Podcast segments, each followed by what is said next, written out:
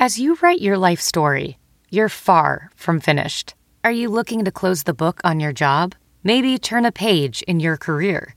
Be continued at the Georgetown University School of Continuing Studies. Our professional master's degrees and certificates are designed to meet you where you are and take you where you want to go. At Georgetown SCS, the learning never stops, and neither do you. Write your next chapter. Be continued at scs.georgetown.edu slash podcast. Buckets, Boards, and Blocks is ready to tip. And today's guest needs no introduction. She is Lady Magic herself, Nancy Lieberman, and I am fangirling, tripping. I'm so excited to have her. If you loved the late, great Muhammad Ali, the icon that he was, you will be fascinated by the story of Nancy and Muhammad's friendship. But first, Darlene, girl, let's run it. Buckets, Boards, and Blocks is a presentation of Pure Hoops Media. Buckets, Boards and Blocks is hosted by a former Georgetown Hoya who likes nothing better than a well executed fade screen and thinks DC ballers are the smartest. A lover of threes in transition, Monica McNutt. Darlene and friends, welcome to the show.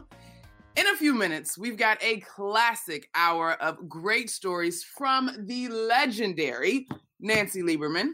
She's a living legend and a true inspiration. She's just so great. I can't wait for you guys to hear this conversation. But first, we've got some business to attend to, namely the very exciting WNBA playoffs. Bruce, my guy, my sidekick, let's break it down. All right, Monica. So last night, game four of the Mystics and the Aces. What were your thoughts? Okay, so let's rewind back to game three and the post game interview with my friend uh, that covers Big East hoops uh, for FS1, Kim Adams, where Liz Cambage very, what's the adjective that I want, Bruce? Matter of factly, we'll call it. Talked a little trash in her post game interview, telling the Mystics that if they can't handle it, then maybe they should get in the weight room. Oh boy, boy, boy, boy. The Mystics absolutely responded. And so last night, I actually thought that the Aces were poised to pull out a W watching the first quarter of action. But I think by about the third quarter, to me, it just looked like Kristi Toliver was back in her bag, the original way that she was prior to going out with that knee injury. Once Emma Meesseman was able to catch and shoot as opposed to having to try to attempt to create a shot, Emma is literally a walking bucket. Like she does not miss. Um, and so I was like, oh, the Aces might be a little bit outmatched on this one. You just saw the veterans of the Mystics sort of take over, and then you realize that they just were not going to be denied having been swept last year in the finals. You know, Liz definitely showed up. I mean, she left it all out there. She had 25 and 12. Dearica Hamby had a really nice game, 18, 11, and 7. But I think the person who really kind of let the aces down a little bit was A'ja Wilson. I mean, she only took four shots, she only made one. And, you know, she's a great player and everyone respects her, but only four field goal attempts in a in a closeout game? You know, that's it it's giving me shades of some of the conversation that we had in the other semifinal matchup with Candace Parker, the Sparks, and the Connecticut Sun, and Candace only playing 11 minutes in what was turned out to be their elimination game. I don't think it's quite the same, but you do have that moment where you wonder who's going to show up big. Um, I don't think A'ja and Liz both being on at the same time is still a little bit puzzling for that group. I, I really felt like, you know, eh, when you talked about, you know, showing up, I mean, Kristi Toliver, I mean, what a floor game she had. I mean, she had 20, she had nine dimes, she only had two turnovers. Uh, and it's so funny. You know how numbers can be deceiving. If you looked at the box score for that game, right?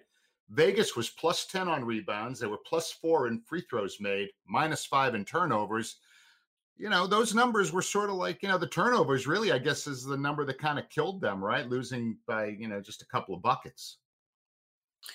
Definitely the turnovers. And I think when you look at three point shooting, that was a margin that the Mystics capitalized on. Emma Meesseman at one point, I think she hit back to back threes. Um, I think she hit like four shots in a row, but two of them were threes over the course of that. But I also think if you look back at the regular season, the Mystics manhandled the Aces. I mean, they manhandled most of the teams in the league. In fact, last night they showed that they had zero games won by margins of five points, but they had won 19 games by at least 10 or more.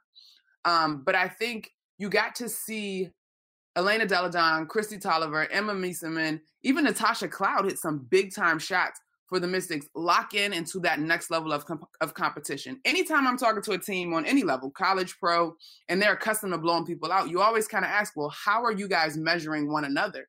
And I think when you look at Thibault and that Mystics group, they're measuring one another by how how well they do what they do. And so I think last night, after they made a few defensive adjustments and started sending that second person over to Liz, and Emma Meesseman got a couple blocks in on Liz down the stretch in that ball game, you really saw them gel. And then the joy of competition kind of took over. I really felt there were like two points in the game that I would really thought were turning points. Uh, about halfway through the second quarter, uh, Vegas went up by 10. Then Toliver hits a three, cuts it to seven. Meesseman comes into the game, and then you know, Delle Donne, Cloud, Meesseman scored, cut it to two, and then Washington's defense just locked them down the last half of the second quarter. And they actually ended up leading by two points at the half. So there was that. And then I thought early fourth, you mentioned it a minute ago, Meesseman scored like eight points in about a minute 15. And then, you know, Vegas kept battling, but I mean, I felt Meesseman really broke their back and broke their, you know, basically that that kind of it didn't break their spirit, but it really kind of put them in a tough spot at that point. It's it's so deflating. I mean, I don't know what it is. Like you expect Elena Delle Donne, the MVP, to go get buckets. You know, Kristi Toliver is a WNBA champion, is a seasoned vet. But something about Emma Meesseman, and we talked with Hannah last week on the pod, she was one of those players that was listed on that most underrated list when you talk to players around the league. And I think she poses a little bit of a matchup problem. And maybe you might even use that term sneaky athletic, although her game is not necessarily predicated on athleticism, but she's a sneaky bucket because she's very efficient at what she does. So I'm super excited for the matchup moving forward. It's crazy that these two teams are back because I remember Connecticut coming into DC and playing at the Sports and Entertainment Arena right after Layshia Clarendon had gone down with the knee injury that ultimately cost her the season. And the sun got waxed. In hindsight, the Mystics waxed a lot of people, but I just remember thinking, wow, like this group looks crazy. Um, but having opportunity to talk to some of those players they never wavered in their confidence in one another. And I think that's why they're here. You see, you got to be real careful what you say about the Sun, Bruce, because it will end up as bulletin board material via their Twitter or their Instagram page, and they will not let it go. Well, you know, these are the two teams that had the best record regular season in the league. So I think it's kind of the matchup that people who follow the the the league are really sort of anticipating and that that 43 point blowout at the end of June. I mean, that was the worst, one of the worst losses ever in the W as far as margin of victory. But that was also during Connecticut had kind of that midseason lull where they got off to a really good start, then they kind of stumbled. That was during their low point, and they kind of got it together. So it was two to one the season series, right? Connecticut won the first two, then there was that one. So who do you like? Who's winning this thing? You know, it's tough and I do run the risk of becoming bulletin board material. I love the arc of Jasmine Thomas's career. I think she's an all star, whether she's voted into that position or not. We had Jonquel Jones on our podcast. Courtney Williams, how can you not get behind the energy that she brings? Natisha Hiedeman was one of my favorite covers uh, in the Big East last year, competing with Marquette. Alyssa Thomas and I go back to competing at Georgetown in Maryland, and I can so appreciate what she's been able to do with two torn labrums because I have a partially torn labrum in college as well, so that I know that's a beast. Uh, Curt Miller's fantastic. I'm to blame this one on my homerism. No, I'm not. Part of it is homerism. The other part of it is just an analyst. I just think the Mystics are not going to be denied. I mean, I think the when you look at the matchups, Thibault has said it. Emma Meesseman was the missing link. If she plays with the efficiency that we saw, particularly in the second quarter, I mean, second half, excuse me, of that game last night, or even what we saw in game one and two, where she put up 27 and 30 respectively, I, I don't know what Connecticut has for that. I I agree. I mean, I like Connecticut. I live in Connecticut. I'm kind of a homer, although I certainly respect, you know, the the Mystics.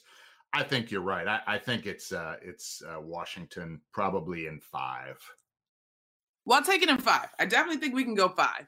But uh you got the MVP. I mean, it's going to be a great series, and that's the one thing I did really, really enjoy about the Vegas uh, Washington series. There was a part of me that was very much rooting for a Game Five because I thought it had just been that good. Um, and so I, I love where we are in terms of the quality of the game. And at this point, it should be high quality. We're at the finals. It's for all the marbles. That was dope. The term legend doesn't do Nancy Lieberman justice. She's a New Yorker to the core, born in Brooklyn and grew up in Far Rockaway, Queens. Her journey started on the playgrounds of the city and has taken her all over the world.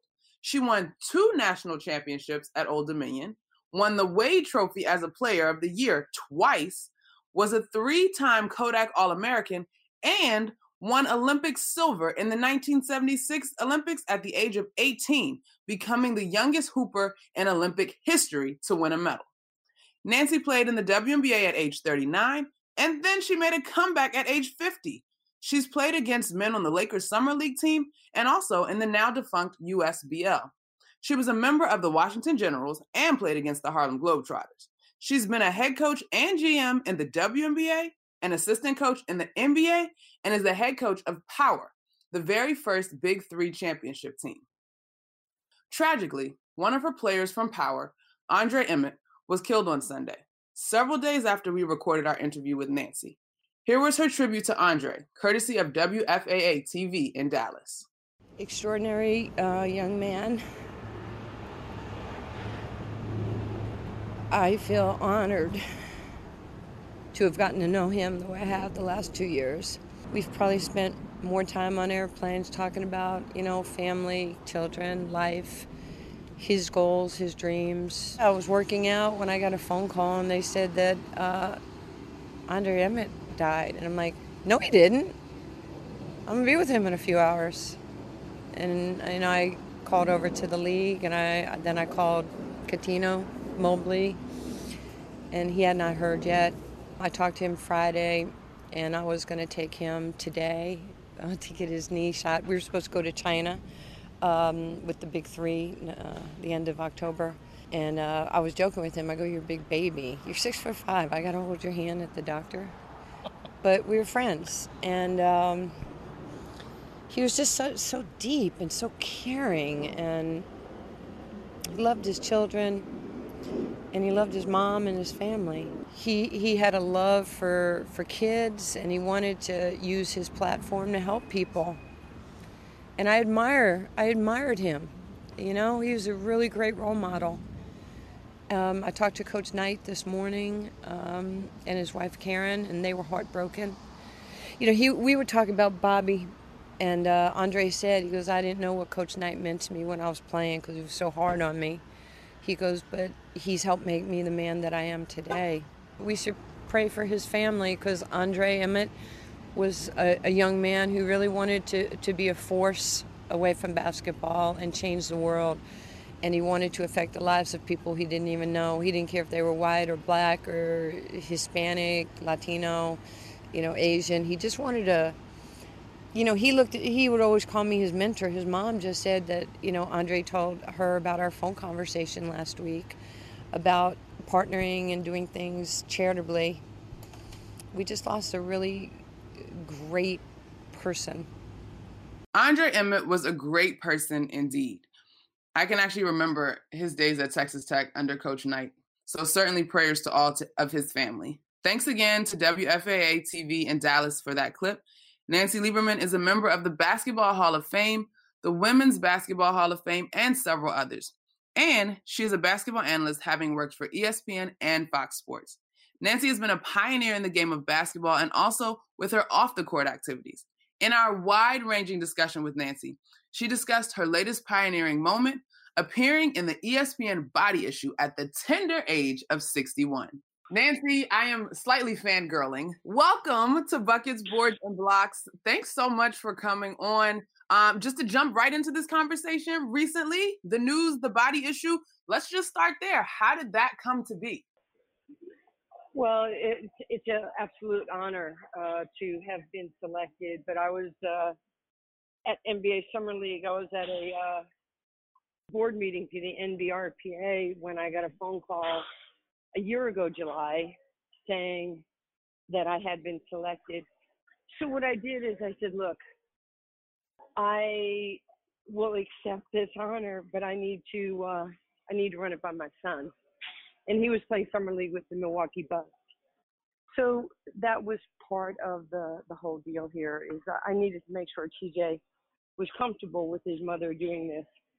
And he was very supportive and I agreed to do it. So I guess they didn't have anybody on the female side who was um was older. They had Serena Williams might have been around 34.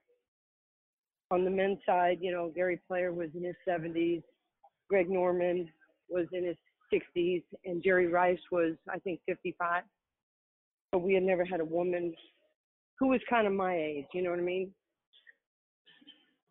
I totally know what you mean. Okay, but sis, tell me, did you go on Whole 30 keto? Because the abs, Nancy, you was coming with the abs.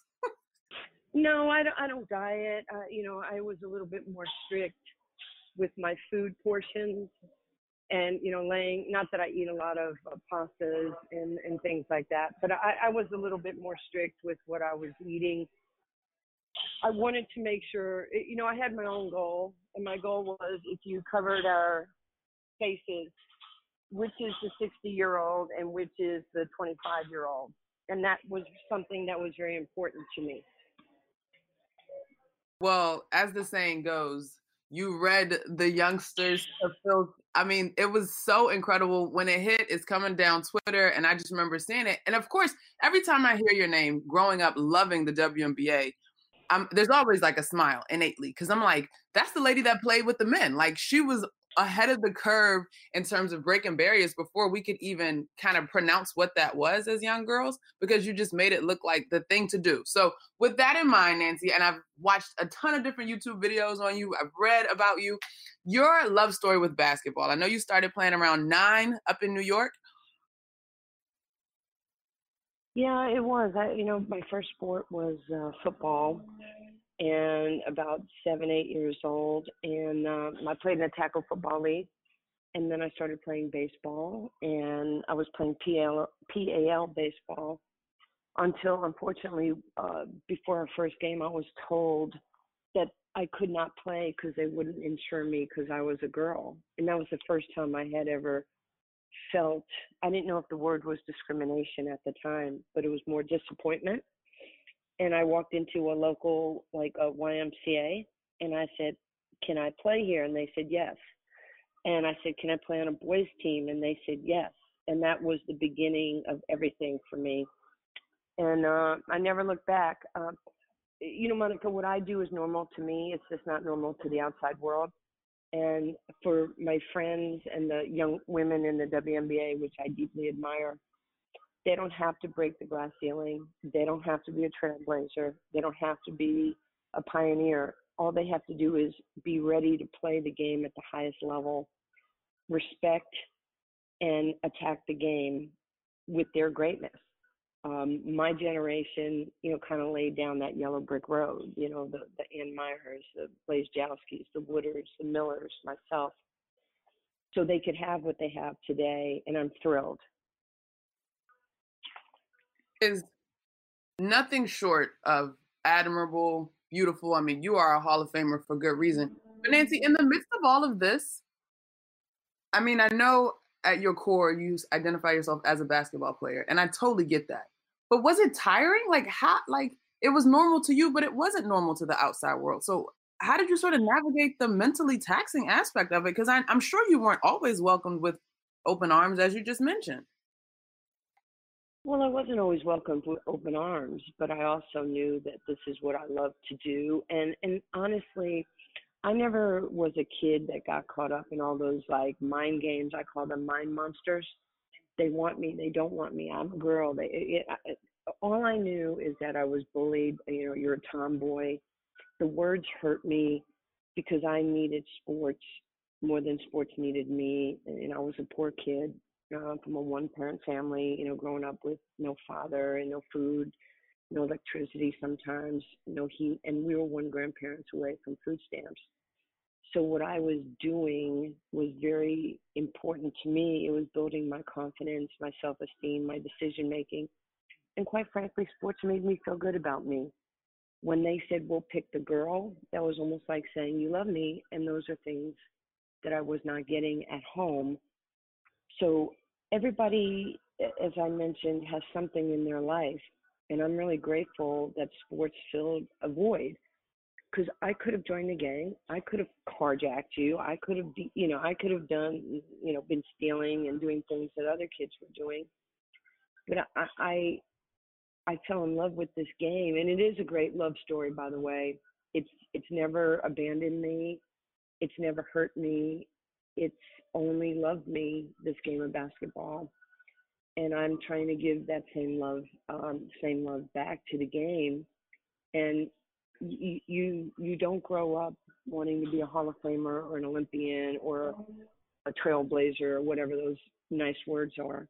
I played basketball because it, it, it was fun. I was with friends. It made me feel good. And I hope every kid still does that.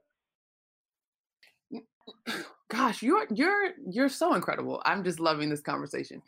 As you talk about it, it is very simple. And I too subscribe to the idea that as long as you're true to the game, the game will be true to you as well. But now that you've gone into so many directions with the game, Nancy, whether it be coaching um, at the big three, the NBA, WNBA, whatever it is, did you struggle to relate to other athletes at all? Because I find, right, like we talk about um, these elite achievers, which you are, um, and then everybody is not as talented or not as driven or even as focused as you. Like, did you struggle in terms of what your demands were upon, amongst those that were in your circle? No, I, I keep it as simple as possible. Um, I'm just a, a, normal person. I go out, I do my business. Um, you know, at that point in my life, I, all, all, my whole focus was just being a great basketball player. Um, where I am today, and, and, and I'm more of a minimalist. Um, so the first part of my life, I was learning. The middle part of my life, I started to earn and then at this part i'm returning. So it's learning earning returning. And that's how i've lived my life. And you know i was lucky because when i didn't have any supporters or female role models you know all my role models were african american men. You know walt frazier willis reed uh, dr j and, and my ultimate hero muhammad ali. Those guys were the focal point of who i wanted to be. And it wasn't really until you know, Ali and I met in uh, 79.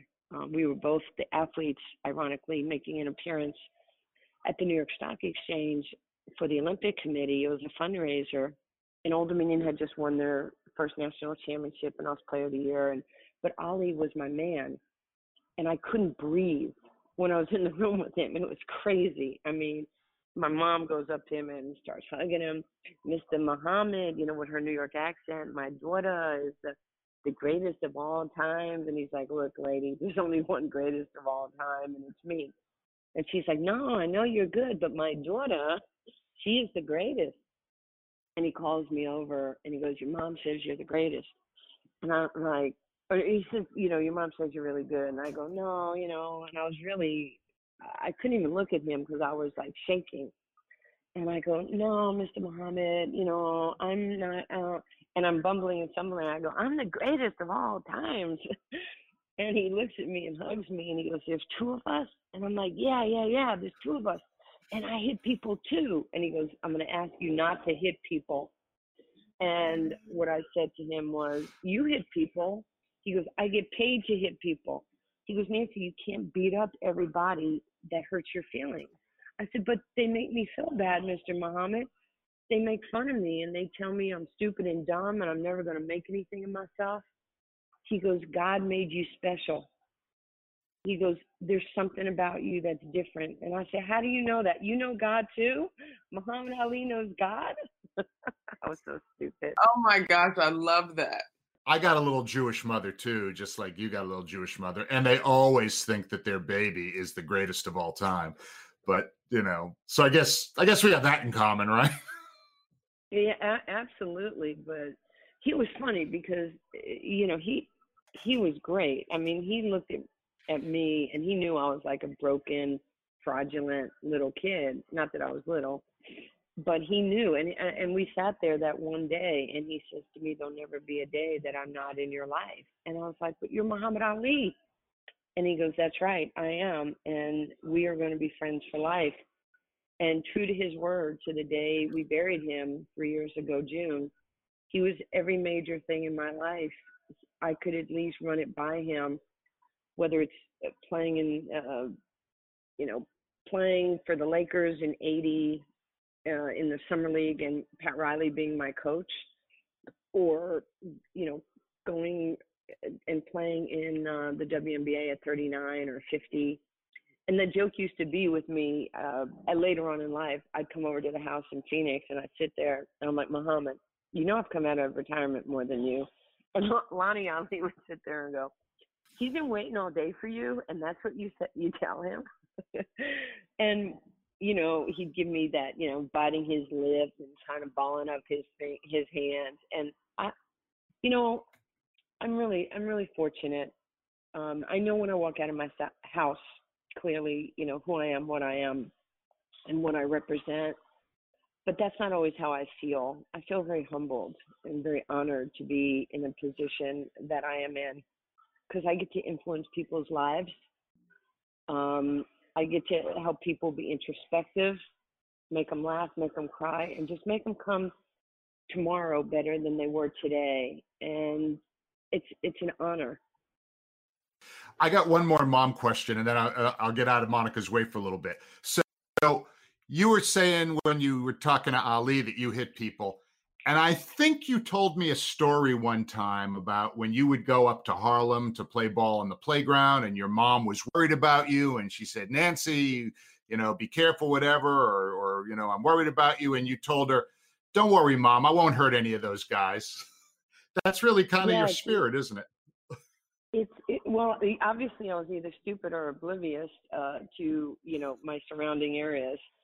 But I would, you know, I would take T-shirts. I'd put it in my jacket when I rode the train, A train, um, you know, from Far Rockaway to uh, to, to to Rucker Park. I would switch switch chains, uh, switch uh, the trains in the uh, in the city and then I'd get off at 155th and walk into the park. But I had a jacket, and guys would look at me like, "Little girl, you know, little redheaded Jewish kid, skinny girl, are you lost?" I said, "No, are you?" and it was do it to them before they did it to me. And they're like, "You know where you are?" I said, "Yeah, Rucker Park." And then I, the guy who was talking to me, I said, "Is your name Rucker?" He goes, "No." I said, "Good. It ain't your park." And I want to play and I heard you were good and and I want to be really good and and I need you to help me be good. It, you know, it it was really, you know, pretty unbelievable how I was treated. Those guys would ride the train home with me, Ronald, Donald, and Gary, and they just make sure I got home safe. And it wasn't the day of, you know, like, hey, I'm texting you, I'm going to be there at 5:10. You had to pick you had to pick the the train, the time.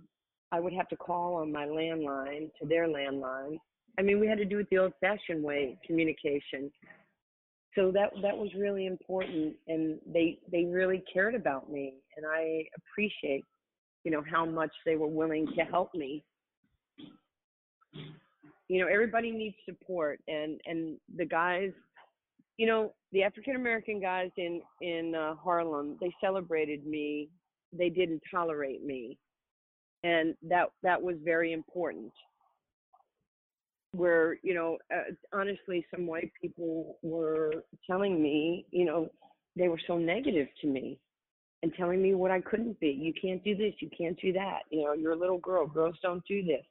And I was telling them don't don't stereotype me. Don't you know you should be telling me what I can be instead of telling me what I can't be and I so I became just so oh so hard headed in in in my spirit and it was like I, I would just close in on me to protect me. I didn't want the outside world, you know, influencing me in a negative in a negative way. Wow. Gosh, geez, man, you're just great. I mean, I know you get people that tell you this, but I'm just loving this conversation.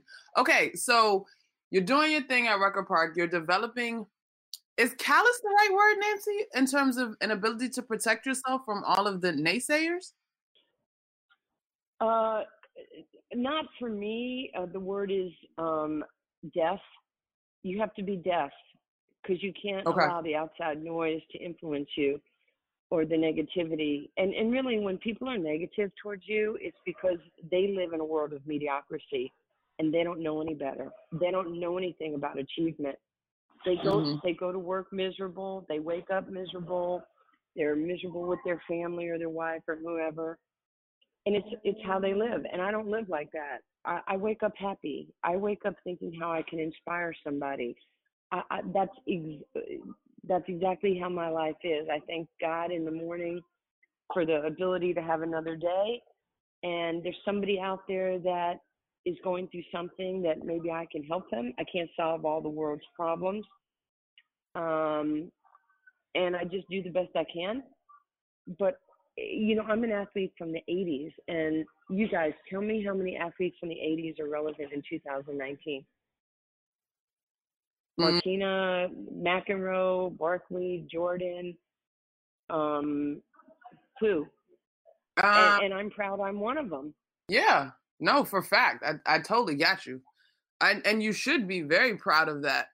Okay, so in the midst of all of these these early on things that were sort of uncommon, you still were very successful as a women's basketball player on the high school level. You play on the 1975 Olympic team as the youngest Olympian to do it yet. How does that even work? Did they come chase you down from high school or did somebody see you in the park? How did that come about? Uh, it's a good question. I was, you know, like obviously I had been playing up in Harlem and playing, you know, uh, in the in the parks in New York. And when I got to Far Rockaway High School, I was, uh, you know, playing on the the varsity, and one of my coaches called at the time um, it was called Olympic House, and there was one in New York. And later on, they told me it was the first athlete that they received a phone call on that ever truly made the Olympic team. So I think my gym teacher called over to the Olympic House and said, "We got this, you know, young girl who is, um, you know, really good." And they're like, "Lady, do you know how many phone calls we get?" And so they, I don't know if that went anywhere, but in 1974 there was a tryout. It was almost like America's Got Talent. There was four areas around the country USA Basketball. It, it, it was a, called ABA USA. So there was a tryout in Queens College and, and three other markets. So I saw a little ad in the Long Island Press, and it said tryout U.S. playing three games against Russia. So I just went with like five of my teammates, and it was like getting a number to run a marathon. They pinned a number on you. It was free, and there were 250 girls at uh, Queens College in New York and it started at like eight in the morning and ended at six at night. And every couple hours they'd make cuts, and you would you know run and look at the the number on the wall and hope your number was still alive. And I kept doing this. Now I was only you know 14 and a half, 15 years old when I went to this tryout. And at the end of the day, they picked 20 players for the last scrimmage, 10 on each team. I was on that. And then they selected 10 to go to the USA pre camp in Albuquerque, New Mexico. So this is where the story changes my life and maybe changes a little bit of the history of women's basketball. I go home that night. And I'm like, Mom, Mom, Mom, you're not gonna believe this. I just made this tryout for this U.S. team, and I'm going to Albuquerque. And she goes, Honey, I can't put food on the table. How am I gonna fly you to Albuquerque? I'm like, Mom, I have to go. I'm, I, I mean, the U.S. team needs me. and she's like, uh huh. So my my high school principal, my assistant principal, Barbara Sakrowitz, she took a can of corn, opened it, cleaned it, ripped the label off, typed on a on an envelope. We're endeavoring to raise three hundred dollars to send Nancy to the Olympic tryouts, and taped it to the can. That can went door to door in, in Bayswater in Far Rockaway, and they raised money for me and my uh, high school coach, uh, Larry Morris, to go to Albuquerque. So there were 40 of us, 10 from each of these regions. At the end of three days, I was one of the 10 of the 40 picked to go to the um, to be with the USA team, the national team, And here I am playing against Pat Summitt and Ann Meyers. and you know I'm 14, 15 years old, and they're proven um, proven stars. So I I went and I went through and I had my ribs broken on the second day. So I'm getting ready to go home, and the coach is in the car, Alberta Cox, and they're driving me to the airport. And she turns around because I'm in the back seat, and she goes, "Now, honey, now you work on your game. We're going to need you in 1980." I'm sitting in the back seat, and I looked at her and I said, "You know, coach, like I'm not real smart or nothing because like I'm from New York." But I know that 76 comes before 80, and I'm going to be on the 76 team, so you're going to have to get used to me. and she just looked at me like, How dare you say that? Okay, so I'm always on the other side of fear. I'm not afraid. I respect everybody and I fear nobody, but I'm always living on the other side of fear. I'm not going to let that rule my life. And I went home and worked my ass off and made the 75 Pan Am team. We won the gold medal, and then made the 76 team as a senior in high school when we won, you know, the silver medal. It's crazy, but that's kind of who I am, and that's who I am today on this interview. I am not afraid to coach men. I'm not afraid to try to win. I'm not afraid to be in the NBA. It's it's an honor and a privilege what has happened to me in my career and I don't take it for granted. Um, I, I'm exactly where I'm supposed to be. I'm exactly who I'm supposed to be. And those are the words of Muhammad Ali. Literally, I like I wish we were sort of video conferencing. I'm like smiling, my eyes, my face. I'm so expressive along with the story, but I just love how secure and granted nancy like at 60 plus you've lived a whole life you've accomplished a ton but each story you tell i don't know if you call it fortuitous bounces i don't know if you would call it faith divine destination i'm not sure but it seems like there were always people in your corner that sincerely supported you. Where do you think that has come from? Anybody who's been great at anything has not done it by themselves. Yeah. and i've had amazing people and i say this you know, when when people are complaining, women are complaining, well, you know, men are holding us back. I will take the other side and say that's not true. We are holding us back. You think we? Ha- I just gave a speech the other day, the keynote at the Sports Business Journal's their national conference in New York, and you know, one of the things was women in leadership and adversity. And I'm like, Adver- adversity is us. We're the obstacles in many mm-hmm. cases. We can't keep pointing the finger and I mean, uh, to have Ali there, uh, to, you know, Dr. Buss allowed me talk about being ahead of your time when he he called me with Jerry West in 1980 to play for the Lakers in their summer league for Pat Riley. I mean, I was Pat's first point guard, not Magic. It's crazy uh, to be able to play in the WNBA, to play two years in a men's league. I was hired, you know, by Andy Eckman. When I went to ESPN, you know, I, I, I was hired by Norby. Um, I, I, you know, one of my bosses was Bruce Bernstein.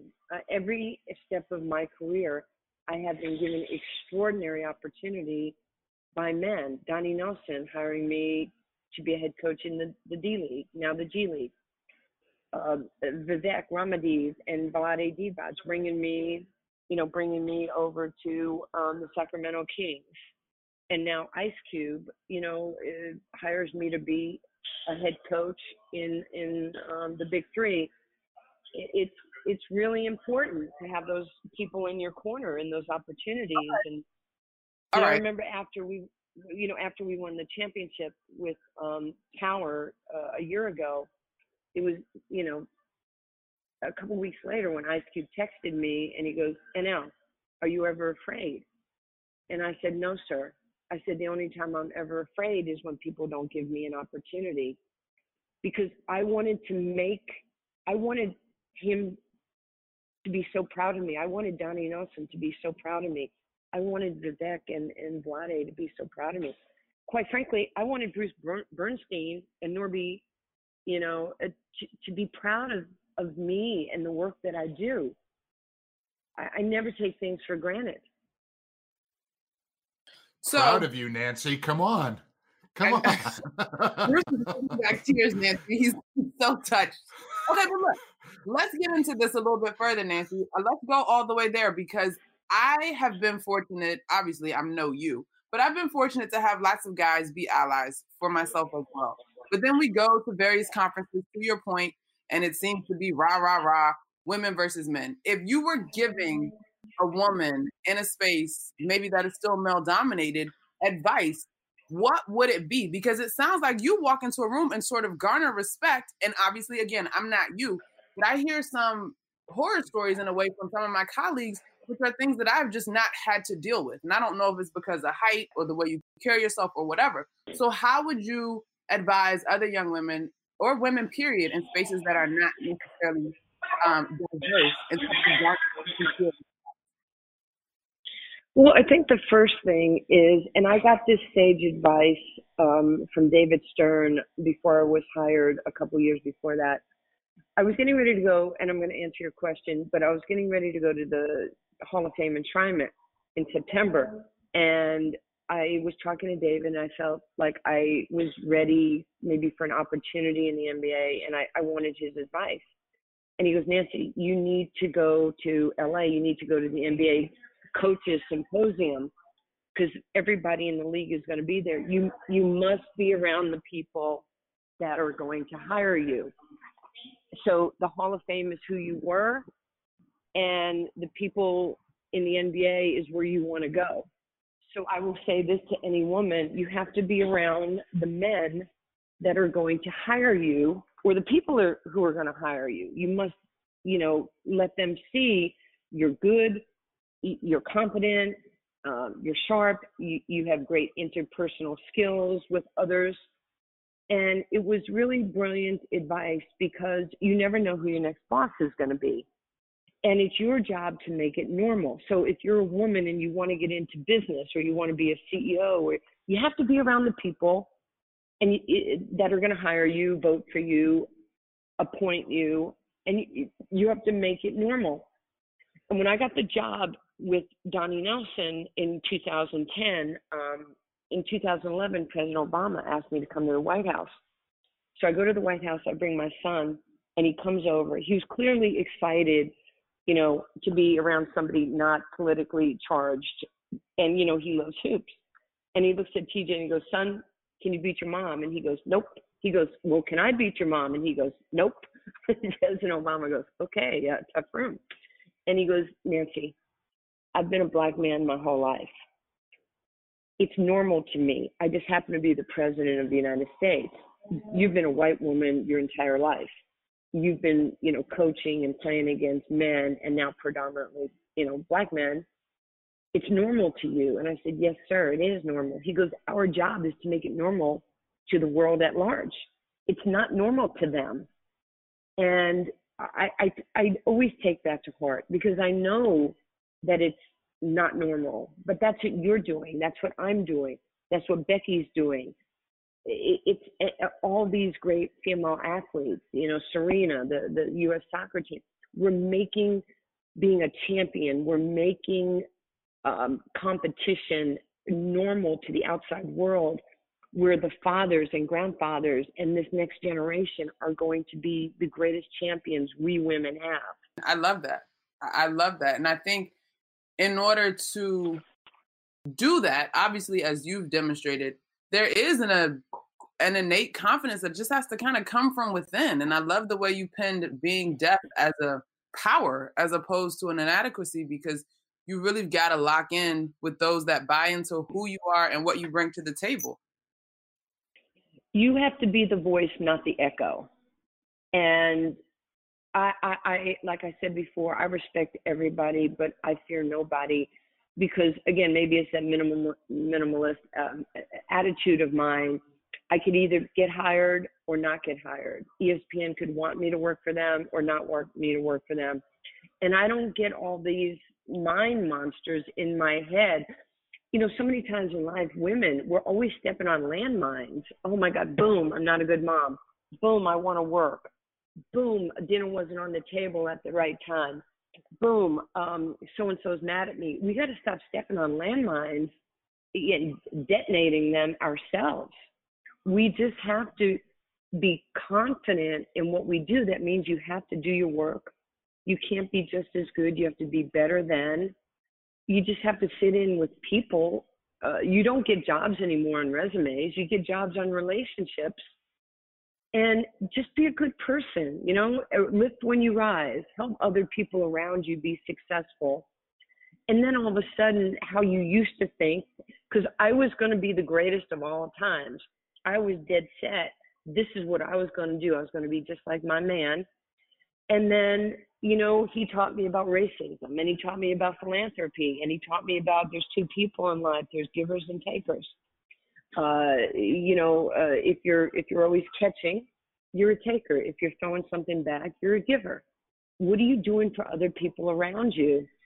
And you know, to be an influencer, I have to give you a reason to follow me not because I make more money or I'm more famous or I have a better title, because you see something special in me that you want to emulate. And I just don't see, uh, and look, I've made my fair share of mistakes. You know, I'm sure I've been a pain in the ass. Um, if women are a little, you know, alpha, you know, sometimes they could get, you know, get called, you know, things that I don't really want to say where sometimes men are a shining star or they're a silver bullet or my gosh, look how tough and aggressive and he's going to be a star. And if we do it, you know, sometimes like, man, she's a bitch. She's a pain in the ass. No, we just want we just want success. We just want opportunity, but we also have to find a balance of how to get to it and then have long-term sustainability. You don't want to be a one-hit wonder. And and I want to have intentional greatness um, every day I wake up, I want I don't want to be a Dow Joneser. I don't want to be up, I'm down, I'm up, I'm down. I don't want to be on that roller coaster of life. I want to be consistently consistent. I want to help change people's lives. I want to be great at what I do. And I want every coach in the, the big three to have to work a little bit harder because I set the standards a little bit higher. I love that. Nancy, greatness. Go, Bruce. Go. Nancy, so you talk you talk about you know the relationships and how important they are. So you've coached women and you've coached guys. Is there any difference in between coaching men and women? The, um, normal answer is no, no, Bruce. You know, women and guys are just the same, and that's not the truth there is a difference. Um, in in the locker room, there's a difference. There's hormones. There's there's personality differences, and it's okay. You you, you know, I'm not going to treat everybody the same, but I am going to treat them with with respect. I'm going to be firm, but I'm going to be fair, because my job is to push you to places you want to be that you haven't been before. So. Um, I, I just think that you know, when people look at guys, and I'm a I'm a huge supporter, protector of the male athlete because they're so close to me. You know, when Deion Sanders was going to go back and play with the Ravens, I mean, I got the phone call in the middle of the night, sis, can you come to the house? Um, because you know he uh, he needed me to talk to as his wife at the time, Pilar, about what support system he was going to need. Um, you know, Larry Fitzgerald is a dear friend of mine. You know, I mean, uh, Kobe, when I came back and played at 50, Kobe wanted to know. He wanted to dissect my thought process of why I would come back and risk my reputation. So I get a lot of athletes um, who come to me, male athletes. I, think it's it's really important to know that behind these big, strong, um, uber rich athletes in all sports, male, they're little boys and they want to be loved, they want to be cared for, they want to be protected, they want rules, they want to they want to be able to have you know their their own autonomy and make their own decisions. But at the end of the day, you have to pour love and kindness, and we it's respect is a two way street, and that's what I try to do. With women. Um, it was a little bit uh, different because the WNBA was so new and they're so receptive to information and they didn't have 15 years under their belt and, and they weren't making you know millions and millions of dollars. So it was a little bit different. Uh, there was a, a, little bit of a willingness and um, kind of openness to, to, learn what you were willing to teach them so it, it, there's it's different people, uh, different journeys, but you're trying to get to the same destination.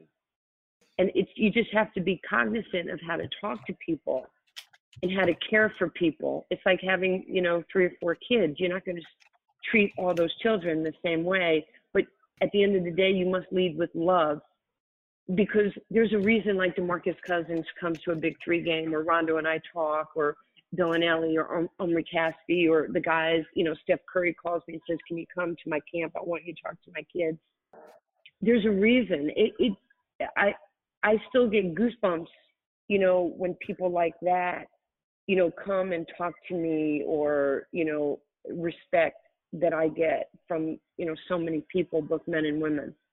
What is your take on the overall state of basketball as far as this country is concerned, the NBA is, I mean, I feel like it's getting some of the most attention that it's ever gotten in terms of its international acclaim. Obviously, I wasn't around back in the day, but it, that's the way it seems to me. The WNBA is growing in um, audience. It seems to be exponentially. There are still some issues at hand in terms of the way the leagues support one another.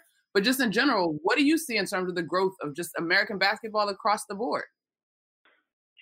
Well, the biggest difference is uh, the, the men are, you know, 50 years ahead of uh, the WNBA. But if you look at it, you know, um, apples to apples, when the NBA started, they were playing in the Armory. They were playing in front of two, three thousand people. I remember, I think it was in the early 60s, maybe 67, 68, when Phil Jackson signed a guaranteed contract with the Knicks for 12,000 and 13,000. When the WNBA started, back in the day, it was pretty spectacular. We were playing in major arenas. We were on ESPN, the worldwide leader in sports. We had enormous support from the NBA. So if you look at our starting point, we were so far ahead of where the men were as far as salaries. You know, our salaries were 40,000 and 50,000 for the top players, you know, as opposed to where the men were starting, you know, way back uh, when the NBA started. So uh, I think we have to keep things in perspective. Uh, the WNBA is continuing to grow, you know, putting more seats, you know, people in the seats, getting more sponsorship uh, as far as, you know, building relationships with major uh, companies. Uh, certainly the ratings are going up. They just signed a, a contract with CBS to give them more national exposure uh, we're still in the baby in, in, year 23 we're still in the baby stages of who we are. Um, but we are ahead of where the men are. Now if you're going to compare and I, I did see i think A'ja wilson or somebody said you know why can't we make you know similar to what the men make? Uh, at this point their widgets sell better than our widgets. Um, and they they get 50%, I believe, of um, revenues, and the WNBA gets somewhere in the neighborhood of 20%. But it, it's 20% of what, what is the league bringing in. So th- we're just at two different stages of our business plan, but things have to change. I, I, I do think it's going to happen in collective bargaining. Um, I am on a, you know, on some boards and committees in regard to that, you know, w- with the players and the Players Association. I think you're going to see a very favorable deal. Adam Silver, uh, he's very much a proponent, like David Stern was, for women's sports. He wants this to, to continue to grow. He'd give anything for it to grow. So we have to figure out, you know, a collective way of okay, we're still we're you know we're moving the sticks, but we are you know have to be mindful of what's coming in and what's going out. Um, so we'll see. You know, I, I, selfishly think there should be health insurance for former uh, WNBA players who are now 23 years later. Now that the NBA is the first league in history to have health insurance for all alumni, you know, former players, I think that through the NBRPA, the RPA, and the league, that is a unbelievable distinction. And you have great people. Man, you got great people. Adam Silver is the greatest commissioner in sports and he cares and he wants women to grow. I mean, he's the guy that got up there months ago and said, uh, I want a female head coach in the NBA sooner than later. That's your boss saying that. So I think this is, uh, we're on the right track, but, you know, I'm not a big fan of we're going to have a conversation because I think when you say we're going to have a conversation, you haven't said anything. I would like to see an action. I would like to see an action to the next level of what you know WNBA players get in their contract. Instead of let's talk about it some more. I, I think that's you know that's just a bunch of nonsense. We have to have more discussion. Discussion means you haven't done anything, and it's just it's like a stall tac- a stall tactic. I mean, I think we've seen some progress recently, right, with uh, the WNBA teams that are kind of the final four in the playoffs getting charter flights. I mean, how important is how how important of a sign is that to you? It's huge. It is absolutely huge, and we can't just kind of poo-poo it. Uh, something like that is so important in taking care of your players or sending your player home to get treatment because you're going to need her, you know, somewhere down the road in a pivotal game. It's going to happen. And I have to tell you, for all the amazing young women that are in the, the WNBA today, on some level, you're just like me. You're a pioneer, and you're you're you're you're getting an amazing opportunity right now. But you're setting the plate for somebody two decades ahead of you, who's going to make half a million dollars a year, who's going to be on chartered flights, who's going to have health insurance for the rest of her life. That's what being a pioneer is. It, you you either embrace it or it sucks, and you have to embrace it. It's just how we where we were born, and it's okay. Uh, you know, I mean, I was uh, with Barkley uh, at the Hall of Fame a couple weeks ago, and I think the most he ever made was like three million dollars.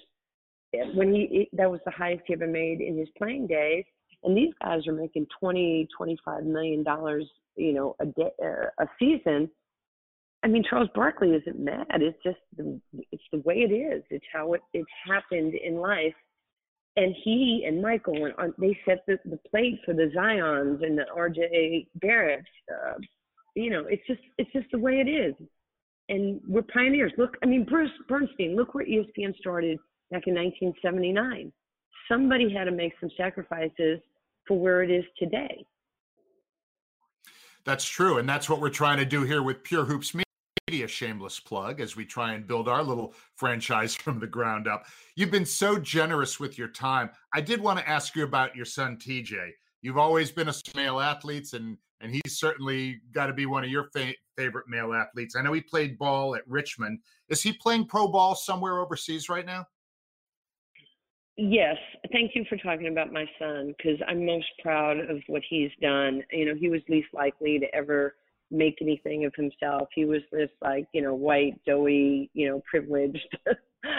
Just kidding on the privilege, but um, you know, kid playing in high school. And then his junior year, the light went on and he decided this is what he really wants to do. So he the first thing is he took care of his body and everything else followed. You know, he he gets finally gets a scholarship to college. He goes to Niagara. They they do a great job. They win the MAAC. Uh, Coach Mihalich goes to Hofstra, and then TJ transfers to Richmond, and and everything changed exponentially right then. He busted his behind. You know, three years later, he was the A10 Player of the Year. Um, had an amazing career at Richmond, and I'm so proud of him he's played the last two years uh, summer league with the Milwaukee Bucks, and he's in uh, Tel Aviv. He plays for Holon. Uh, three years ago, they won the Israeli Cup for the first time in like a hundred years, and that's something that's usually reserved for um, Maccabi Tel Aviv or Jerusalem, the very very high budget teams.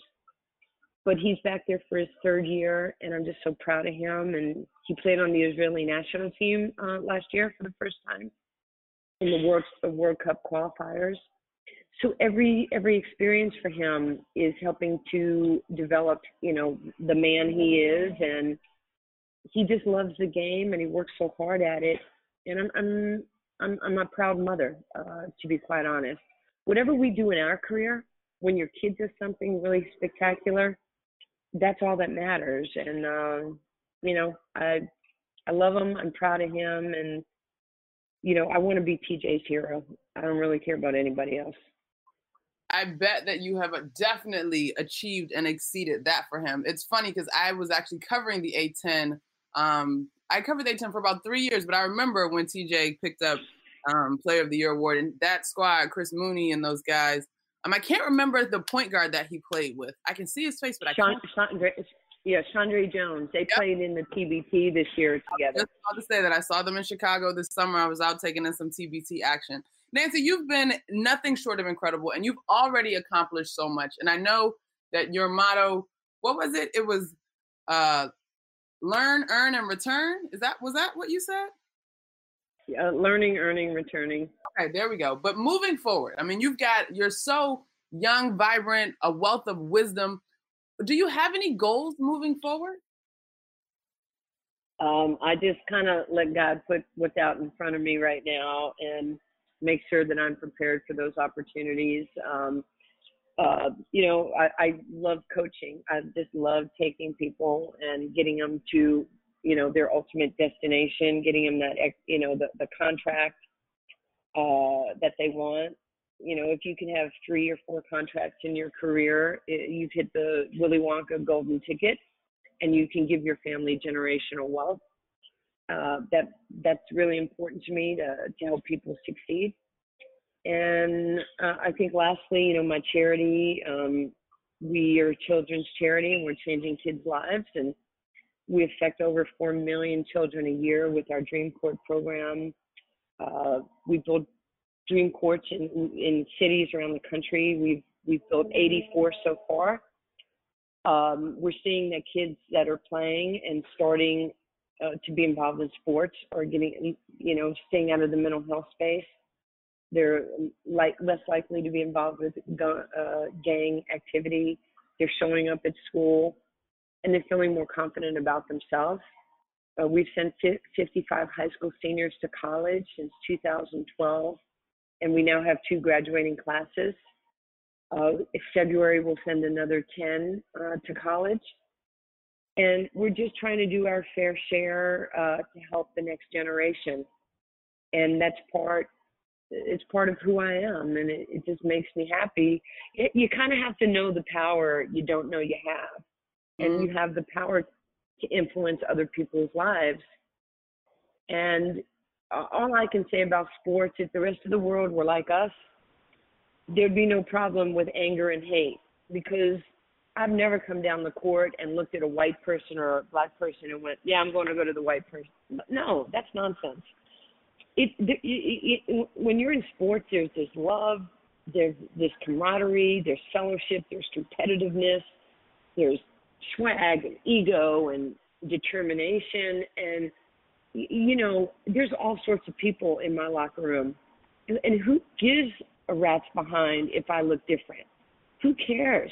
as mm-hmm. long as we can can be there and help each other and and that's really important to me also especially in in this crazy time in our country where so many people are angry they get up they don't even know why they're angry and they're angry because they read in the newspaper they should be angry and it's like stop it man stop being influenced by people who just want to fight let's get along let's help each other let's be prosperous let's pick people up and and show them another avenue in life.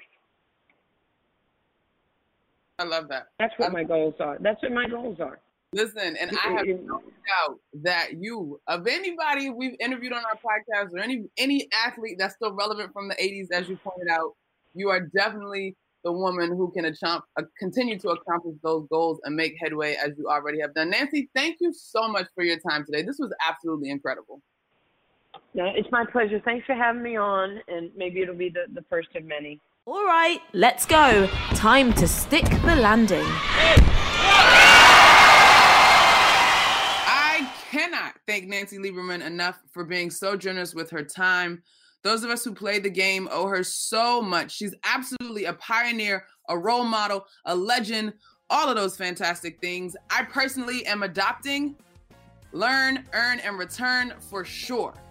Thanks to my loyal sidekick and producer extraordinaire, as well as Nancy's good pal, Bruce Bernstein. I'm so jealous that they're friends. Of course, we thank our editor, Ben Wolfen, who is also extraordinary for all of his creative contributions. Please make sure that you check out all of our Pure Hoops media shows Mike Wise's guest this week is another Hall of Famer, Dave Cowens. Catch and Shoot has one of its best of shows, and the Pure Hoops podcast with BJ Armstrong and Eric Newman has a new episode every Friday. Please rate, review all of our shows, and make sure you tell a friend.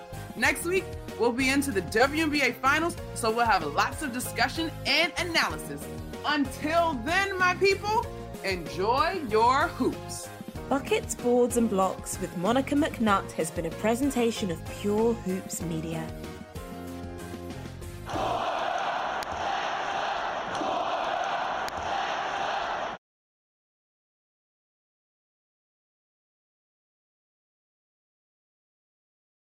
Let's jump into Peppa's world of play.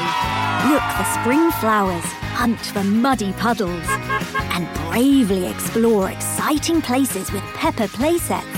Peppa Pig, inspiring kid confidence.